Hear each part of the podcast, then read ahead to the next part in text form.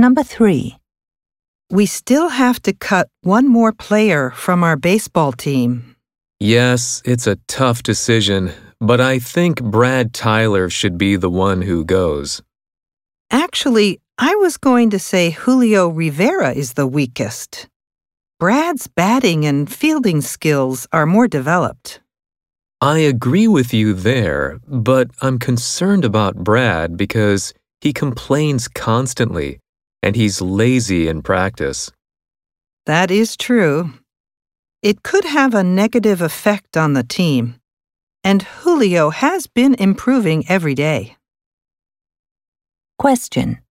What does the man say about Brad Tyler?